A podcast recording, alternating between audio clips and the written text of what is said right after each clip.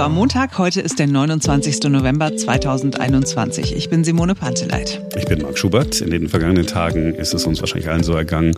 Es gab so eine Mischung aus äh, erst ein bisschen Angst, dann ein bisschen Verzweiflung und auch ein bisschen Jetzt ist es auch egal. Hm. Also hat sich breit gemacht. In meinem Umfeld, bei mir ist es auch so äh, gewesen. Wegen dieser neuen Virusvariante, von der rede ich gerade. Ist vielleicht alles doch nicht so schlimm oder ist es doch sehr schlimm? Wir besprechen das gleich. Weil wir gerade medizinisch unterwegs sind, wir sprechen über griechische Ärzte, die es faustdick hinter den Ohren haben und darüber, dass ein Kaugummi im Kampf gegen Corona helfen könnte. Jetzt beginnt ein neuer Tag. Mir ist es äh, in der vergangenen Woche, Ende der vergangenen Woche, ich weiß nicht genau wie gegangen. Ich hab, erst habe ich mich geärgert, also über mich. Und dann habe ich gedacht, Why? nee, doch alles richtig gemacht, weil ich hatte am Mittwoch, ich gucke ja immer abends nochmal so spät, so 22 Uhr, ist nochmal irgendwo, schreibt nochmal irgendeine interessante Geschichte, die wir dann im Podcast machen sollten und so. Und da habe ich am Mittwoch abends zum ersten Mal ähm, im Guardian, die vielleicht beste Zeitung der Welt, im Guardian gelesen, ähm, da im südlichen Afrika gibt es eine neue Virusvariante ähm, die zuerst in Botswana entdeckt worden sei. Und südafrikanische Experten hätten jetzt untersucht, hätten festgestellt, also ne, all diese Geschichten, die wir jetzt schon kennen. Mhm. Der ganze Artikel äh, da drin war super geschrieben, super recherchiert. Ähm, nämlich gar nicht so alarmistisch, wie das jetzt mhm. dann auf einmal am, am Donnerstagabend, Freitag hier bei uns äh, abgegangen ist in Deutschland, sondern äh, da waren sehr viele Experten dabei, die gesagt haben, ja, da muss man sich wirklich diese, diese Veränderungen, diese Mutationen muss man sich angucken. Wir haben ja auch schon ein paar Fälle. Dann wird eine nächste Expertin, ich habe den Artikel jetzt nochmal hier, da sagt die nächste äh, Expertin, die gefragt wird, naja, ähm, das Virus mutiert permanent, also jetzt nur, weil wir das gefunden haben, wir müssen wirklich noch ein bisschen abwarten, ein bisschen abwarten. Und dann habe ich jetzt gedacht, oh mein Gott, hast du das Thema verpasst? Und warum habe ich es nicht gemacht? Weil wir in der Vergangenheit ja immer mal wieder solche, solche, solche Panikgeschichten hatten. Und ich wollte mhm. nicht, dass wir hier im Podcast oder sonst irgendwie so eine Paniknummer machen und hatte mir das aber notiert und wollte eigentlich ähm, mit einem Virologen ähm, mal darüber sprechen. Ich hatte so gedacht, Mensch, fragst du mal Klaus Stör oder so, wie ist denn da der Forschungsstand, dass man das in ein paar Tagen, ne, dass man das sozusagen in dieser Woche hätte machen können. Ja, mhm. jetzt ist es alles ein bisschen anders gekommen. Alarmstimmung aller Orten. Und ich weiß jetzt nicht, äh, genau, äh, habe ich jetzt falsch gelegen. Man ärgert sich so ein bisschen. Ne? Man möchte ja so gerne der Erste Nein. sein, der so eine Geschichte erzählt. Ähm, naja, gut. Also ich muss mich nicht ärgern. Bist jetzt nicht sauer, dass äh, alle anderen diese Geschichte gehypt haben und wir nicht. Nee, bin ich nicht. Vor allen Dingen, glaube ich, geht es ganz vielen Menschen so wie mir, dass man langsam auch nicht mehr kann. Ne? Also es jetzt man macht schon und man hat die vierte Welle und jetzt hat man den Booster und man äh, nimmt Abstand noch mehr von allen Freunden und so weiter wieder, ne? trifft sich nicht mehr und und jetzt kommt diese Meldung auch noch mit äh, dieser neuen Virusvariante und die ganz schlimm sein könnte und die diese ganzen Proteine und ah, keine Ahnung und ähm, also so in meinem Umfeld ist es so, dass alle so wirklich so oh, was du gerade beschrieben hast, so dieses, naja, jetzt ist auch egal, komm, was, scheiß drauf. Also, was soll jetzt noch passieren? Von daher, ähm, ja, finde ich, äh, bin ich froh, dass ich es erst hier, ein bisschen später erfahren habe und nicht schon gleich Mitte letzter Woche. Und ähm, die Frau, die diese neue Virusvariante äh, entdeckt hat, die hat äh, jetzt am Wochenende mehrere Interviews gegeben, unter anderem eins der äh, BBC. I alerted the, the advisory committee of the minister on the vaccines because I'm part of that committee and that's why it's easy for me to say to Es ist Dr. Angelique Kutzi. Sie erzählt hier im Interview mit der BBC, dass sie Menschen hatte mit sehr leichten Symptomen, aber positiven Corona-Tests. Und dann hat sie die Maschinerie in Gang gesetzt. Gefunden wurde die neue Virusvariante, von der wir jetzt wissen, dass sie Omikron heißt is extremely mild. For us, that's mild cases. Um, we haven't admitted anyone. Eine Frage hat der BBC-Moderator gestellt, die uns auch alle beschäftigt. Übertreiben wir es hier nicht ein bisschen mit unseren Reaktionen? I think you already have it there in your country. You're not even knowing it. And uh, I would say, yes, at this stage, I would say definitely. Two weeks from now on, maybe we will say something different. Sie sagt, ja, wir übertreiben, aber möglicherweise lautet die Antwort in zwei Wochen schon ganz anders. Was wissen wir? Was wissen wir nicht? Das besprechen wir mit Professor Reinhold Förster. Er leitet das Institut für Immunologie an der Medizinischen Hochschule Hannover.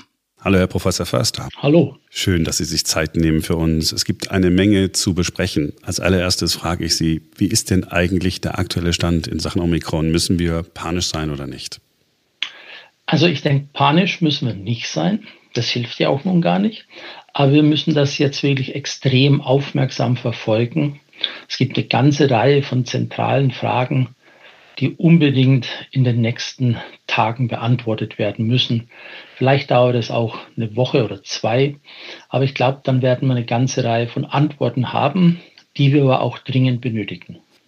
Da meinen Sie Antwort auf die Frage, ist das Ding gefährlicher als andere? Verbreitet es sich schneller? Und vor allen Dingen wirken unsere Impfstoffe und wirkt äh, das Immunsystem, das wir uns aufgebaut haben, noch gegen das Virus? Absolut, das sind die entscheidenden Fragen. Und ähm, Panik nein, Sorge ja, weil es sich bei dieser Variante ebenso um was komplett Neues handelt. Das ist jetzt nicht irgendetwas, was so im Laufe der Zeit sich entwickelt hat, wo dann eine Mutation und dann noch eine Mutation und noch eine, sondern das ist quasi alles in Anführungszeichen auf einmal passiert und wahrscheinlich in einem wird, ob das nun ein Mensch oder ein Tier war, das weiß man nicht. Aber es ist im Endeffekt davon auszugehen, dass es in einem Lebewesen war, was vielleicht immunkomprimiert war, somit das Virus nicht äh, beseitigen konnte und damit das Virus Chancen hatte, eine Mutation nach der nächsten einzubauen und dann war halt zufällig irgendetwas entstanden, was an den Schlüsselstellen des Virus ganz anders aussieht als die bisherigen Varianten. Und das ist das, was Sorge macht, weil die Bereiche, um die es geht, die sind essentiell für die Funktion des Virus auf der einen Seite und auf der anderen Seite sind sie auch essentiell für die Wirkweise der bisherigen Impfstoffe. Würden Sie denn sagen, dass es trotzdem richtig ist, obwohl man noch nichts Genaues weiß, zu sagen, okay, wir versuchen erst einmal die Einreisen aus dem südlichen Afrika, also Südafrika und äh, den Nachbarländern äh, zu begrenzen? Ist das aus Expertensicht sinnvoll oder ist das nur so eine Showveranstaltung? Im Endeffekt ist es natürlich sinnvoll, das zu machen, weil was wir jetzt auch übers Wochenende gelernt haben, ist, sind Echtzeitdaten und die zeigen, dass zum einen diese Virusvariante ja schon offensichtlich sehr weit verbreitet ist und auch Daten aus Gauteng, aus dieser nördlichen Provinz, in Südafrika zeigt einfach, dass es dort ein unglaubliches Infektionsgeschehen gibt, welches sich dramatisch entwickelt hat in den letzten drei Wochen. Also dort war es so, dass in dieser Provinz, so wie auch in Deutschland, übrigens wird in Südafrika extrem gut getestet, die haben eben festgestellt, dass die normalerweise, wenn die eine PCR machen, ungefähr ein Prozent der Getesteten positiv sind. Und das zeigt an, dass ein geringes Infektionsgeschehen vorherrscht. Und dann ist etwas passiert, dass innerhalb von drei Wochen in dieser Provinz der Prozentsatz der positiven Tests von 1% auf 30% hochging. Und das hat gezeigt, dass ein großes Infektionsgeschehen dort loslegt. Und dann hat man eben letzte Woche Virusisolate sequenziert und es wurde an zwei verschiedenen Zeitpunkten gemacht. Einmal hat man 77 Isolate sequenziert, einmal 70 Isolate. Und beim einen Mal waren 77 von 77 der Isolate die Omikron-Variante und beim anderen Mal 67 von 70.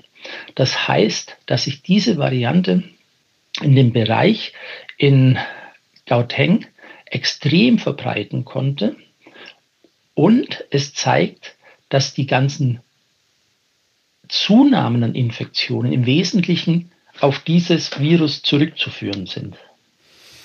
Und nach all dem, was wir bislang gehört haben, wir haben gerade noch die äh, Ärztin äh, gehört, die ähm, das Virus sozusagen mit entdeckt hat, in Anführungsstrichen, oder der aufgefallen ist, wie die, wie die Symptomatik. So ist ja gesagt hat, bislang haben wir nur eine sehr leichte Fälle. Sie hat allerdings auch gesagt, sie hat nur sehr junge Patienten. Die, also über die Infektiosität um da nochmal darauf zurückzukommen, mhm. ich glaube, die ist schon extrem stark. Das haben jetzt auch die neuen Daten in Amsterdam belegt. Dort wurden ja diese zwei Maschinen, die am Freitag morgens reinkamen, wurden die Menschen ja quasi erstmal isoliert und dann wurden äh, Abstriche genommen und die wurden getestet. Und was natürlich schon erschreckend war, ist, dass zum einen 60 der 600 Menschen in diesem Flugzeug äh, mit dem Virus infiziert waren und 13 der 60 hatten diese Omikron-Variante. Also das heißt, man muss jetzt davon ausgehen, dass dieses Virus schon bei uns ist, zum einen, aber unabhängig davon muss man nun wirklich versuchen, die Verbreitung des Virus einzudämmen. Also man muss jetzt alles daran setzen, die hoffentlich wenigen Fälle, die es bisher gibt, möglichst schnell nachzuverfolgen und alle Kontakte einfach zu finden und die Menschen in Quarantäne schicken. Wir werden sehen, wie schnell das sich ausbreitet. Wenn es natürlich wirklich so dramatisch infektiös ist, dann muss man davon ausgehen, dass man es wahrscheinlich gar nicht mehr einfangen kann. Aber dennoch soll es unbedingt versucht werden. Ja, ich glaube auch so ein Einreisestopp. Als Politiker muss man einen solchen Einreisestopp äh, verhängen, weil sonst die Bevölkerung natürlich ausrastet. Aber bleiben wir mal genau bei dem Beispiel, äh, das Sie genannt haben. Also diese äh, ankommenden Maschinen im Flughafen von Amsterdam Schiphol. Da ist es ja so gewesen, dass sie ab Freitag getestet worden sind. Dann gab es äh, eine Maschine, die ist am Donnerstag gelandet. Da gab es dann Leute, die haben sich freiwillig testen lassen. Es ist aber auch am Mittwoch zuvor, am Dienstag zuvor. Sagen wir mal, das Virus hat sich wirklich schnell ausgebreitet. Äh, dann wird es ja wahrscheinlich schon eine Woche in Südafrika in der Region unterwegs äh, gewesen sein. Das heißt, dann sind ja massenhaft, wenn es sich so schnell verbreitet, ist das ja massenhaft in den Niederlanden. Die Niederländer testen aber nicht so gut wie die Südafrikaner. Sie haben es ja vorhin erzählt, ich habe mal gelesen, die Südafrikaner sind weltweit mitführend neben, äh, neben den Briten, ähm, was diese Sequenzierung äh, von, ja. von, Virusmaterial angeht. Die haben ja, wir hatten ja schon mal, ne? Sie erinnern sich, südafrikanische Variante hieß sie ja schon mal, weil die es halt als genau, erstes genau, entdeckt haben.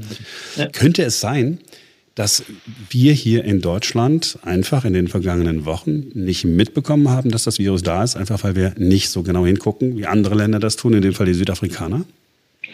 Hm, wahrscheinlich nicht. Also wir haben natürlich, wird ja auch bei uns gemonitort und auch das Robert Koch Institut sequenziert so in der Woche ungefähr 10.000 Proben und da ist es nicht aufgefallen. Wie gesagt, es gibt immer einzelne Varianten, aber damit es auffällt, müssen die gehäuft auftreten. Ich denke, dass es noch nicht weit verbreitet ist bei uns, aber bisher hat man auch nicht gezielt danach gesucht. Aber dennoch, bei, von den 10.000 gibt es zumindest bisher keine Meldung, dass da etwas dabei gewesen ist. Könnten wir denn eigentlich jetzt hingehen und sagen, okay, PCR-Test, die wir jetzt vergangene Woche gemacht haben, wir holen nochmal die Proben raus und gucken uns nochmal an, okay, könnte es äh, die neue Variante gewesen sein? Ja, das ist tatsächlich möglich hier, weil eine der Mutationen an einer Stelle liegt, die für die PCR, für diese Nachweisreaktion wichtig ist. Und dann binden diese Primer etwas anders und die Amplifikation läuft etwas anders. Und man kann tatsächlich eine sogenannte Varianten-PCR etablieren. Die haben die Virologen schon etabliert. Und mit denen kann man sehr viel nachtesten jetzt. Sollte man auch tun, ne, oder? Das sollte man auf jeden Fall tun, um eine Idee zu bekommen, wo wir denn jetzt sind. Aber klar, das wird in den nächsten Tagen sowieso massiv passieren. Alle werden die Daten nochmal anschauen. Ähm, was auch ist mit bestimmten Nachweismethoden, äh, da zeigen selbst die jetzigen Kurven schon leichte Veränderungen. Und wenn man die nochmal retrospektiv durchgeht, dann wird man sehr schnell einen Überblick haben. Muss natürlich dann nochmal bestätigt werden. Wenn ich höre leichte Veränderung, muss ich mir Sorgen machen? Nee, leichte Veränderung bedeutet nur so. Nee, eine leichte Veränderung in den PCR, das sind halt Kurven, die da entstehen in dieser Polymerase-Kettenreaktion, wie stark sich das verändert und das, äh, äh, das geht nach bestimmten physikalischen Gesetzmäßigkeiten. Und wenn da diese Primer etwas anders binden, nicht so ganz genau binden, dann sind die PCR-Daten zwar nach wie vor zuverlässig, sehen aber so ein bisschen anders aus. Ah, okay, verstanden. Und dann daran kann man dann auch sehen, ob das womöglich einer der Fälle ist, der in Frage kommt. Und dann kann man den nochmal untersuchen, wenn die Proben noch vorhanden sind. Also man guckt sich alle an äh, in den vergangenen zwei Wochen und sagt, okay, da war eine leichte Anomalie, die nimmt man sich nochmal hervor, untersucht genauer und hat dann ein komplettes Bild. Ich bin mir nicht immer sicher, ob wir das in Deutschland so äh, vernünftig hinkriegen. Ich bin zu einem Zweifler geworden. Nicht was Corona an sich angeht, aber ob das hier in Deutschland alles richtig funktioniert. Deswegen, äh, ich meine damit nicht Ihre Arbeit. Ich denke, manchmal ist das alles so unkoordiniert oder kommt mir so vor. Naja, das ist natürlich schon ein, ein Anführungszeichen Problem, Schlusszeichen des Föderalismus, dass einfach viele Dinge dezentral reguliert werden und ähm, dass dadurch dann oft auch die Kostenfrage einhergeht und die dann auch immer föderal anders ent entschieden und priorisiert wird. Das trägt natürlich in der Summe nicht dazu bei, dass wir hier wahnsinnig schlagkräftig sind. Das muss man ganz klar sehen. Sie haben ähm, vorhin ja schön beschrieben, ne, dass wir noch nichts wissen. Ich habe in den, äh, in den zurückliegenden Monaten, Jahren ja sehr viel gelernt äh, über Viren. Ich glaube, wir alle, weil wir mit Experten wie Ihnen immer wieder gesprochen haben. Und ich glaube, wir alle noch nie so eine lange Zeit hatten, wo wir so viele Experten wirklich äh, gehabt haben, die uns die Sachen immer wieder erklärt haben. Und ich habe auch gelernt, dass es äh, für ein Virus Sie korrigieren mich, wenn es falsch ist, äh, dass es für ein Virus ein Vorteil ist, sich so zu verändern, dass es für den Wirt, in dem Fall den Menschen, ähm, nicht gefährlich ist. Das heißt, dass es eigentlich die Tendenz bei Viren gibt, schwächer zu werden, weil die dadurch einen Vorteil haben. Denn wenn der Wirt tot ist, kann das Virus sich ja nicht verbreiten. Stimmt das? Ja, das, prinzipiell stimmt das natürlich. Also von der Evolution her wäre es für ein Virus natürlich eine Sackgasse, wenn es seinen Wirt umbringt, bevor dieser das Virus wieder ausschalten kann. Aber in der Situation sind wir ja bei dem SARS-CoV-2-Virus nicht wirklich, weil für die meisten Menschen ist es ja nicht wahnsinnig gefährlich. Es ist ja besonders gefährlich für die Älteren und für die, die Vorerkrankungen haben. Und wenn wir uns die Sterbestatistik anschauen in Deutschland, dann sind ja 95 Prozent derer, die an Corona gestorben sind, über 60 Jahre alt. Das heißt, in der jungen Bevölkerung ist das für das Virus ganz hervorragend. Es infiziert die Menschen und die geben das Virus weiter, bevor sie selbst erkranken. Also das ist natürlich für das Virus ein extrem guter evolutionärer Trigger. Was Sie ansprechen, impliziert aber auch, dass wenn so ein Virus aufgrund der Mutationen, die es erwirbt, extrem pathogen wird und also extrem krankmachend wird und die Menschen schon nach relativ kurzer Zeit äh, sich selbst isolieren, dann kann es das Virus gar nicht, kann sich das Virus nicht gut weiter verbreiten. Und das war ja auch einer der Gründe, wieso diese MERS äh, ziemlich schnell zu Ende waren, wo es ja nur. MERS, das war das, das SARS, das sozusagen äh, im Mittleren Osten, äh, im Nahen Osten aufgetaucht ist, richtig? Genau, im Mittleren Osten. Und das ist dieses Virus, das ist wahnsinnig krank machen. Die Pathogenität ist wahnsinnig hoch, aber die Menschen wurden krank, bevor sie äh, Virus ausgeschieden haben. Und deshalb hat sich das Virus allein aufgrund dieses Umstands sehr, sehr schnell selbst eliminierend und wie wir da mit dem SARS-CoV-2 sind, das kann man momentan nicht absehen. Also das Virus ist momentan in einer extrem komfortablen Situation. Es infiziert extrem leicht und die Mehrzahl seiner Wirte bringt das Virus nicht um.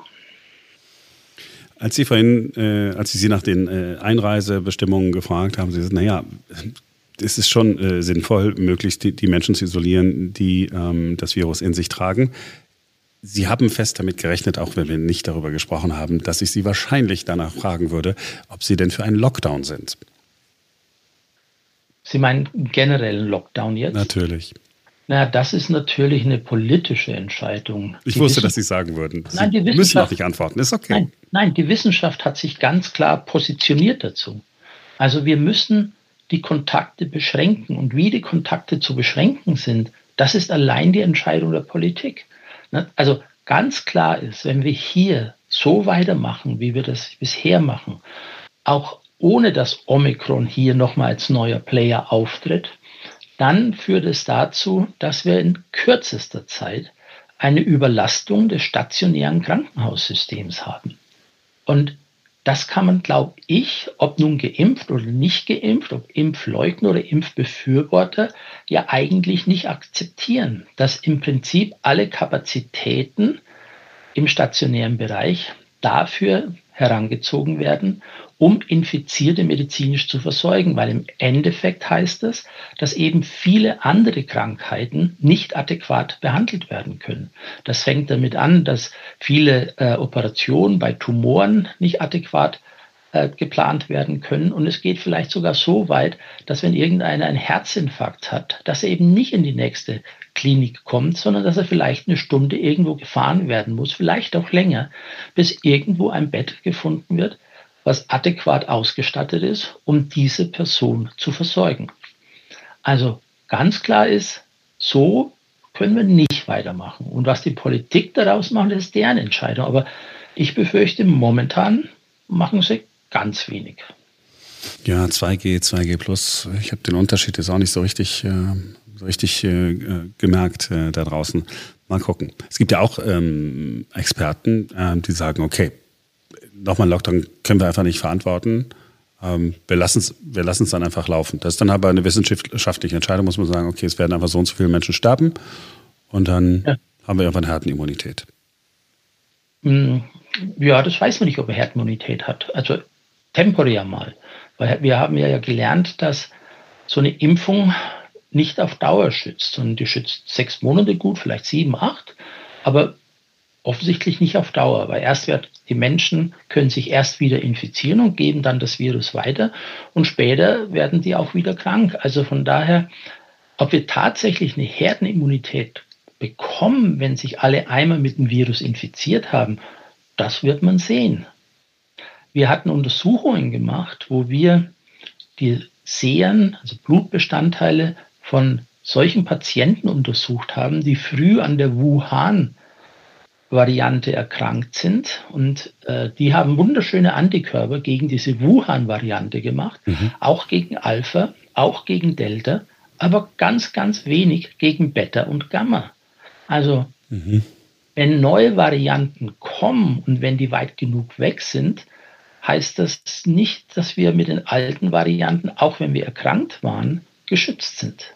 Wahrscheinlich schon ein gutes Stück, wahrscheinlich schon eine ganze Zeit lang vor schweren Erkrankungen, aber die Infektionen, ob man die kontrollieren kann, das weiß man nicht.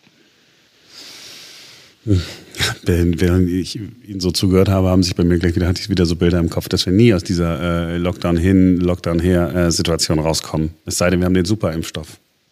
Ich denke, wir würden schon aus diesem Lockdown rein raus, rauskommen, zumindest solange Delta jetzt die vorherrschende war. Wie gesagt, über Omikron können wir diesbezüglich einfach nichts sagen momentan.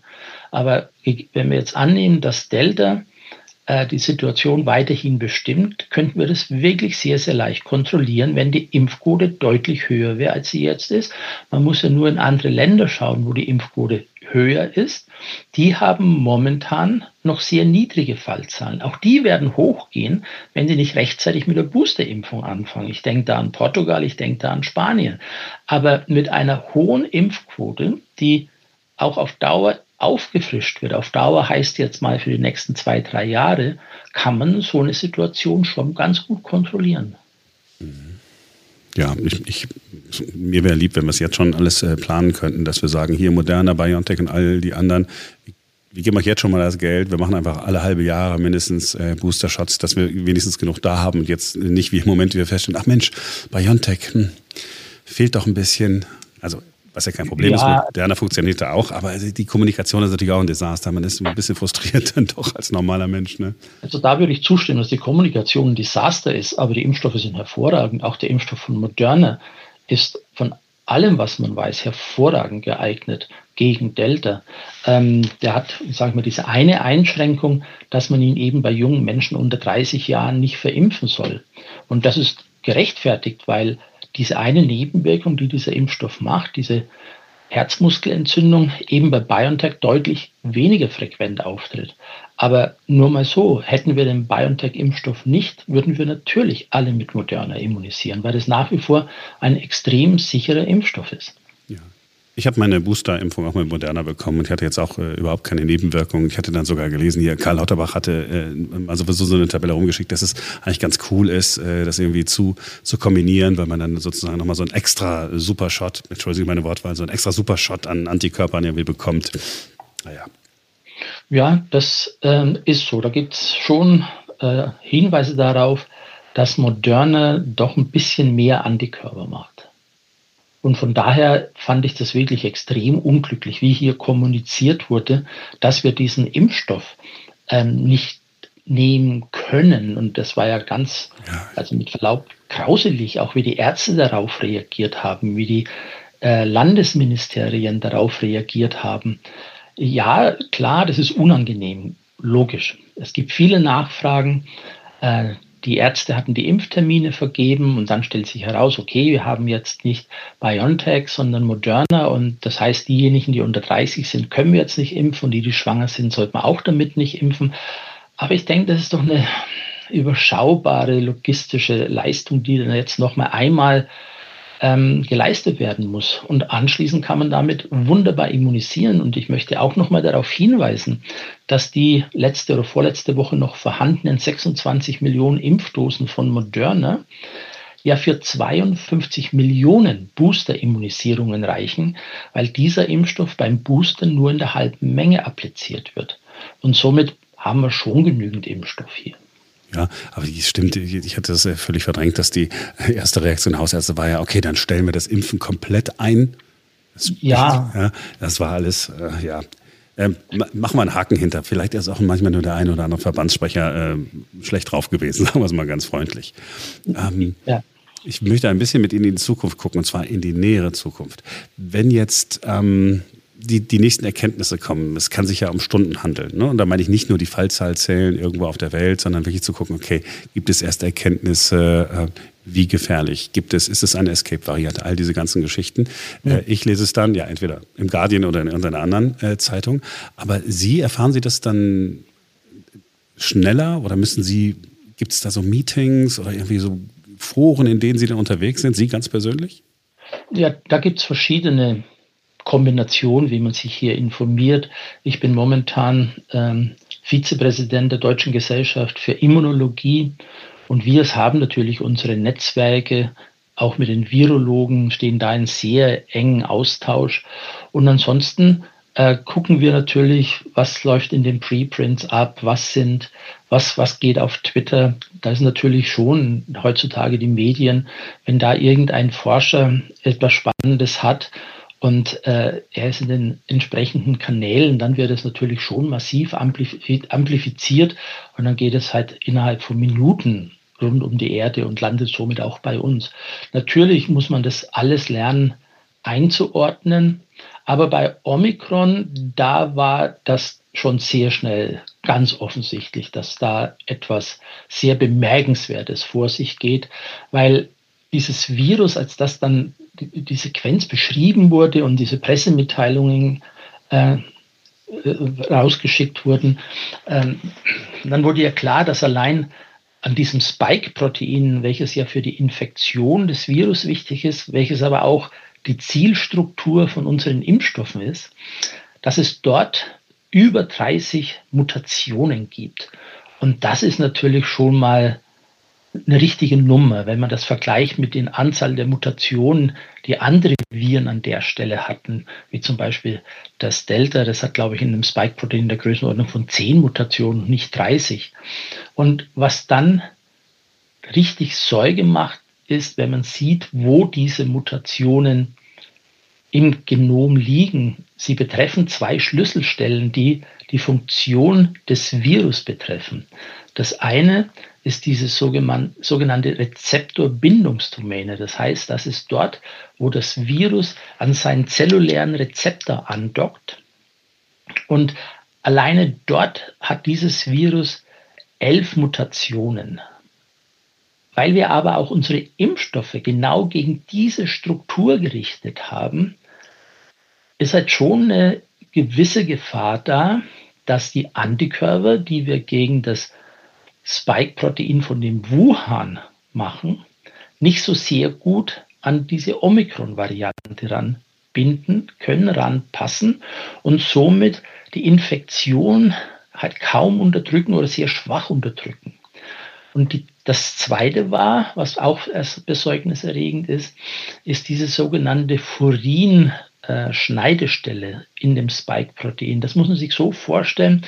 Dieses Spike-Protein hat zwei große Domänen und im Übergang von den S1 zu S2 so eine Furin-Schnittstelle und die ist notwendig. Nachdem das Virus an den Rezeptor gebunden hat, muss es diese S1-Stelle abgeschnitten werden und dann kann das Virus die Zelle infizieren. Und da gibt es drei Mutationen und die wurden vorher schon beschrieben, einzeln, und jede von denen hat dazu geführt, dass das Virus infektiöser wurde. Das heißt, wenn dieses Furin, dieses körpereigene Enzym hier toll schneiden kann, dann hat das Virus natürlich es auch sehr leicht, eine Zelle zu infizieren. Und diese zwei Charakteristika, das ist eben das, was die Wissenschaftler so besorgt. Aber Sie sagen, wir müssen nur noch Tage auf äh, neue Erkenntnis warten, nicht, äh, nicht Wochen oder Monate. Ich denke, es wird schon zwei Wochen dauern. Was halt jetzt gemacht werden muss, man muss dieses Virus nachbauen oder isolieren. Ich meine, es sind genügend Patienten jetzt äh, eingeflogen, auch in Deutschland, die dieses Virus haben. Man muss das Virus quasi dann in der Zellkultur vermehren und dann wird es mit unterschiedlichen Konzentrationen von den Sehern, von Genesenen oder von Geimpften inkubiert und es wird dann in unterschiedlichen Serummengen dazugegeben. Und dann schaut man einfach, wie gut das Virus anschließend noch einen Zellrasen in der Kultur infizieren kann. Also darf ich mir das wirklich so vorstellen wie diese, diese, diese Petrischale? Das heißt, da kommt dann das Virus rein, dann vermehrt sich das da äh, so ein bisschen und dann gehen Sie, nehmen, zapfen Sie jemand anderen, ich mache das immer ganz einfach, ja, zapfen Sie jemand anderem das, sein Blut ab und gucken, Funktioniert das mit seinen Antikörpern? Ist ein bisschen anders. Also das mit der Petrischale stimmt. Es sind aber nur sehr kleine Petrischalen. Also die haben äh, die Größe von einem kleinen Hemdknopf, so klein sind die oder noch kleiner. Okay. Und da ist ein Zellrasen drin. Aber man gibt nicht das Virus drauf und schaut, was passiert, sondern man inkubiert das Virus mit dem Serum von Genesenen oder Geimpften. Und wenn da Antikörper drin sind, dann neutralisieren die das Virus und das Virus kann den Zellrasen anschließend nicht mehr infizieren. Und das kann man sehr leicht unter Mikroskop sehen, ob da eine eine Zerstörung des Zellrasens oder eine Veränderung des Zellrasens stattgefunden hat. Ganz klassische Laborarbeit. Ganz klassische Laborarbeit. Das kann man momentan nicht anders machen. Als Sie jetzt ähm, in der vergangenen Woche erfahren haben von dieser äh, Variante, die da noch keinen äh, Namen von der Weltgesundheitsorganisation bekommen hat, wie ist das da? Ist man da als, als Mensch geschockt mehr, als man als Forscher interessiert ist? Oder, oder wie geht es einem da? Oder denken Sie manchmal, nee, das hätte ich jetzt auch nicht nochmal gebraucht, bitte? Also mir persönlich, also ich war da nur Mensch und war schockiert. Punkt. Sag, oh Gott, das brauchen wir jetzt wirklich nicht. Und die, also meine Neugierde, die ist natürlich schon spannend. Also zu sagen, was passiert jetzt, zu sehen, wie gut ist unsere Impfung. Aber wir müssen uns natürlich auch darauf gefasst machen, dass wir eine Reihe von Antworten bekommen, die uns nicht so sehr glücklich machen werden. Von daher war ich als Mensch, als normaler Bürger ziemlich schockiert, als ich gesehen habe, wie stark verändert diese Variante ist. War jetzt nicht der persönliche Schluss, den ich mir so gewünscht habe? Sie hatten es ja eingangs gesagt. Vielleicht ist es ja so, dass durch diese vielen Mutationen, die das Virus hat, es eben nicht nur potenziell infektiöser und nicht nur potenziell unser Immunsystem, unsere Immunantworten, die wir bisher haben, unterläuft, sondern es kann ja auch sein, dass eine der vielen Mutationen dazu führt, dass das Virus nicht mehr so krank macht. Und dann hätte man natürlich eine Situation, die ganz anders zu bewerten wäre. Aber darüber wissen wir momentan zu wenig. Es gibt einige Berichte aus Südafrika, aber die direkt zu übertragen nach Deutschland, das ist ganz schwierig, weil zum Beispiel die Altersstruktur in Südafrika und in Deutschland eben komplett unterschiedlich ist. Ja, ich glaube, in Südafrika Menschen, ne? sind nur 6 Prozent der Menschen älter als 65 und bei uns sind es ja, weiß gar nicht wie viele, 30. Herr Professor Förster, ich danke Ihnen, dass Sie sich so lange Zeit genommen haben äh, und uns alles zu erklären.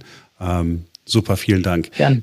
Wenn Sie einverstanden sind, ich würde mich äh, gerne vielleicht ja, ähm, Ende der Woche noch einmal bei Ihnen melden und fragen, was gibt's Neues und wie schätzen wir äh, die aktuellen Erkenntnisse, die wir dann hoffentlich haben, ein? Klar, können wir gerne machen, ja. In der nächsten Geschichte geht es auch um Corona. Äh, die ist schon ein paar Tage älter, aber die ist so schön. dass wir sie euch unbedingt erzählen müssen. In Griechenland ist es vor kurzem zu einem echt bizarren Doppelbetrug gekommen. Ja, in diesem Betrug waren über 100.000 Impfgegner sowie bis zu 300 Ärzte und Pfleger involviert. Äh, die Impfgegner haben die Ärzte über Darknet angetickert und haben ihnen 400 Euro dafür angeboten, dass sie statt mit dem Impfstoff nur mit einer Kochsalzlösung geimpft werden, um an dieses Impfzertifikat ranzukommen, das man in Griechenland inzwischen auch fast überall braucht. So, die Ärzte sind darauf eingegangen und haben den Impfgegnern für 400 Euro jeweils die Spritze in den Arm gehauen. Allerdings war nicht eine Kochsalzlösung in der Spritze drin, sondern es war wirklicher Impfstoff drin. Und die Impfgegner haben erst sich super gefühlt, haben geglaubt, dass sie das System ausgetrickst haben. Dann haben sich viele von ihnen gewundert, warum sie auf einmal so komische Nebenwirkungen bekommen, wo sie doch nur Kochsalz gespritzt bekommen haben. Und dann haben sie erkannt, okay, offenbar sind wir hier richtig verarscht worden. Aber sie konnten ja schlecht die Ärzte anzeigen, weil die ja im Grunde nichts falsch gemacht haben. Sensationell. Die Ärzte haben übrigens, äh, glaube ich, das Geld sogar auch angenommen. Ich weiß jetzt nicht, ob sie es behalten ja, haben. haben sie, ja. ja. und deswegen ist es auch umstritten ah, tatsächlich, dass sie das äh, gemacht haben, aber ich finde es sehr lustig. Also das ist so, das ist so super perfekte Fernsehserie. Weißt du, wenn du, wenn du denkst, okay, Folge 4 und so, und dann kommt am Ende der Twist und dann gibt es noch einen Twist, weil der Twist ist einfach irgendwie wirklich super. Ja, und dann einmal denken sie, oh krass, die Einstichstelle tut so ein bisschen weh und so weiter. Ach, ist das auch bei Kochsalz? Und dann googeln die und so Kochsalz, nee, eigentlich keine, äh, keine Schmerzen an der Einstichstelle. Sensationell. Und ich, die Ärzte haben es für die Gesellschaft getan. Und weißt du, wenn die dann 400 Euro pro Person bekommen haben, würde ich sagen, ja, komm, nehmt das Geld. Ich, ich gönne es Ihnen von Herzen. Gut, aber wir geben zu, es ist eine umstrittene Methode, um Corona zu besiegen. Es gibt doch was anderes, was uns im Kampf dagegen helfen könnte, und das sind Kaugummis. Zwei davon gibt's. Der Covid-Gum ist ein Kaugummi. Ähm, dieses Kaugummi soll die Virenlast im Nasenrachenraum verringern ähm, soll es demnächst in einigen Apotheken äh, geben. Also im Prinzip ist da nichts Besonderes drin. Pfefferminzöl, Ingweröl, Zimtöl und Zitronenöl. Und ein weiterer Bestandteil ist Spermidin. Mhm. Und da werden jetzt alle hellhörig und denken so, hä, Spermidin, hat das nicht was mit Sperma zu tun? Richtig, ist äh, erstmals in der männlichen Samenflüssigkeit entdeckt worden, hat der Substanz ihren Namen gegeben. Inzwischen weiß man aber, dass äh, Spermidin in allen Körperzellen äh, drin ist und ähm, ja, deswegen ist es gar nicht so eklig, wie es jetzt vielleicht klingt, dass es in diesem Kaugummi drin ist. Ich habe da überhaupt nicht dran gedacht. Ich habe mir an Spargel gedacht. Aber vielleicht habe ich nichts auch Nur, also gut, jedenfalls äh, schädlich soll das äh, Kaugummi nicht sein. Es gibt auch noch ein anderes Kaugummi, das, äh, das schon verkauft wird, äh, hauptsächlich im Ausland, äh, auch wissenschaftlich basiert und so, ähm, kann tatsächlich dazu führen, dass die Viruslast ein bisschen verringert wird, sagen äh, Forscher. Und ich musste wieder daran denken, äh, dass wir hier ja Anfang des Jahres über Gurgeln gegen Corona mhm. gesprochen haben. Ne? Und damals gab es ja ein, zwei Studien. Wir erinnern uns ähm, an den Professor, der den wir hier im Interview hatten, der gesagt hat, ja, das hilft auf jeden Fall. Und zwischenzeitlich, da haben wir gar nicht mehr darüber gesprochen, hat es nochmal Untersuchungen gegeben. Hilft denn das Gurgeln? Ne? Mhm. Und da haben wir festgestellt, ja, das Gurgeln hilft vor allen Dingen, wenn man tatsächlich so, wie äh, Professor Zacho das bei uns gesagt hat, mit Jod, also Beta-Isodonner war ja seine Empfehlung, gurgelt. Mhm. Hilft tatsächlich, die Viruslast wird reduziert, nicht für ewige Zeiten, aber es ist ein zusätzlicher Schutz, ist zumindest das Ergebnis bei den Studien, die es inzwischen gegeben hat. Heißt also, man sollte sich trotzdem impfen lassen, man sollte sich trotzdem isolieren, man sollte trotzdem eine Maske tragen. Äh, ach so, apropos Masken tragen. Da fällt mir ein, ich weiß, wir wollen ein versöhnliches Ende haben, dir fällt auch bestimmt gleich eins ein. Mhm. Ich also du weißt ja, dass ich ein sehr ruhiger und den Menschen zugewandter äh, Typ bin. Total. Immer positiv, immer ja, optimistisch. Genau. Und ähm, ich sehe auch gerne über äh, Fehler hinweg, die andere gemacht haben. Also über meine sowieso, aber ne, die andere. ich war jetzt zweimal bei Rewe, hier auf der Hauptstraße mhm. in Berlin-Schöneberg, nur damit ihr wisst, ja, wo es ist. Ja, dann steht man da also an der Kasse und dann, äh, ich weiß nicht, und dann ist dann da diese Kassiererin mhm. und hat keinen Mundschutz auf. Aber sitzt die hinter so einer Scheibe? Ja, sowas ähnliches wie eine Scheibe. Dann muss sie aber das nicht tragen. Das ist ja. Interessiert mich aber nicht. Weil, äh, ich meine, ganz ehrlich, ist jetzt, die sah jetzt sowieso nicht so äh, gut gelaunt aus. Ihre Kolleginnen haben allerdings eine getragen. Es geht ja mir nicht darum, dass ich diese Frau quälen will. Aber wenn wir hier von steigenden Inzidenzen reden, dann muss es doch möglich sein, dass eine Kassiererin, genauso wie ich als Kunde, diese Maske trägt. Hm. Ja, aber wenn Sie jetzt komme ich, ja, aber wenn du den ganzen Tag arbeiten musst, dann ist so eine Maske hier ganz schön anstrengend. Ja, dann geh mal auf die Intensivstation und frag mal, wie das da so ist äh, mit dem Maske tragen. Ernsthaft, wie kann also? Und dann habe ich, ich hatte ja zwei Möglichkeiten. Entweder ich mache den Mark Schubert und sage, äh, Entschuldigung, die Sachen, die jetzt hier auf dem Band liegen, die möchte ich nicht mehr, weil sie da drauf geatmet haben, weil sie eine Maske nicht tragen. Oder sage ich nichts. Und ich habe mich schweren Herzens und weil ich noch so ein bisschen kränklich war und schnell nach Hause wollte, entschieden, diesmal kein Fass aufzumachen. Schreib an den Filialleiter, vielleicht hast du irgendwie Erfolg und der achtet dann drauf, dass seine Kassiererinnen in Zukunft alle immer den Mundschutz tragen. Ähm, ich würde gerne noch was zu dieser äh, Mundspülung und zu dem Kaugummi sagen, weil ähm, bei dem Kaugummi ist es ja so, dass die Wirkung 120 Minuten anhält ne? dass die Viruslast mhm. reduziert wird. Und ich habe mir gedacht, dass ich das total cool fände, wenn das jetzt großflächig äh, an den Schulen verteilt wird, zum Beispiel. Weil Kinder lieben es, Kaugummi zu kauen. Ich finde es total geil. Und dann könntest du da halt bei denen, die jetzt noch nicht geimpft sind, ähm, schon mal wirklich wirksam was dagegen tun, dass die irgendwie sich alle permanent anstecken. Und weißt du, alle haben ja. eine Win-Win-Situation. Und schadet nicht. Und ähm, selbst die letzten äh, konservativen Lehrer gewöhnen sich dran. Ich weiß nicht, gibt es das heute noch? Weil früher, glaubst du, bei mir ja, in der Schule, wenn ich ein Kaugummi gekaut hätte, dann warst du ja der letzte Asi. Ja, das stimmt. Das war jetzt das versöhnliche Ende, Marc. Oh, Gott sei Dank. Ja, dann war es das für heute, bevor einem noch was einfällt. Ja, dann war es das für heute. Äh, schön, dass ihr dabei gewesen seid. Wir sind morgen wieder für euch da, denn dann ist wieder ein neuer Tag. Macht's gut, bis dahin.